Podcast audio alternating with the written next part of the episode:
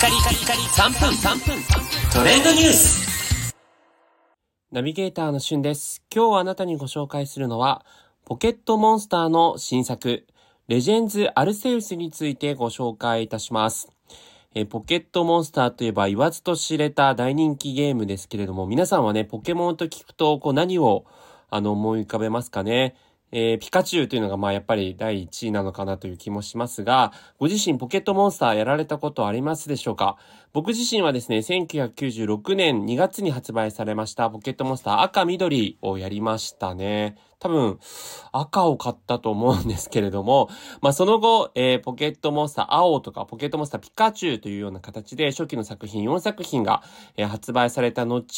結構その後こう、金、銀とかね、えールビー、サファイアとか、ダイヤモンド、パールとか、えーブラック、ホワイトとか、サン、ムーンとか、そしてソード、シールドという感じで、えー様々なポケットモンスターの、えーいろんなシリーズが発売されてきましたが、この2022年に新しくポケットモンスターとして発売されたのが、レジェンズ・アルセウスということで、今回のポケットモンスターはですね、シリーズ初のアクションロールプレイングゲームということになっているので、あの、実際にこう、えーゼルダの伝説とかですね、えーモンスターハンターと同じように、主人公そのもの自身が、えーオープンワールドの世界にこう飛び込んで、ポケモンを捕獲したり、ポケモンとバトルしたりというような、えー形となっています。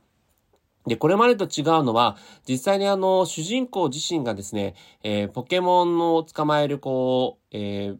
あのボールですね。ボールを、えー実際にこうポケモンに投げつけるっていうアクションを自分自身がこう、コマンドでやるというよりは、まあ、ボタンを操作してやるっていう点ですね。があったりとか、えー主人公、その人間を襲うというポケモンが、まあ、アニメとかではいましたけども、実際にこのゲームの中でですね、主人公とポケモンが対峙して、主人公がポケモンを弱らせるためにこう、アイテムをこう投げつけたりとかするっていうアクションは、まあ、これまでのポケモンにはない。基本も、これまでのポケモンは、ポケモンとポケモンが戦うというような設定だったので、えそういった意味で言うと、ちょっとそういったアクション要素が入っているというのは、えこれまでのポケモンにはない、え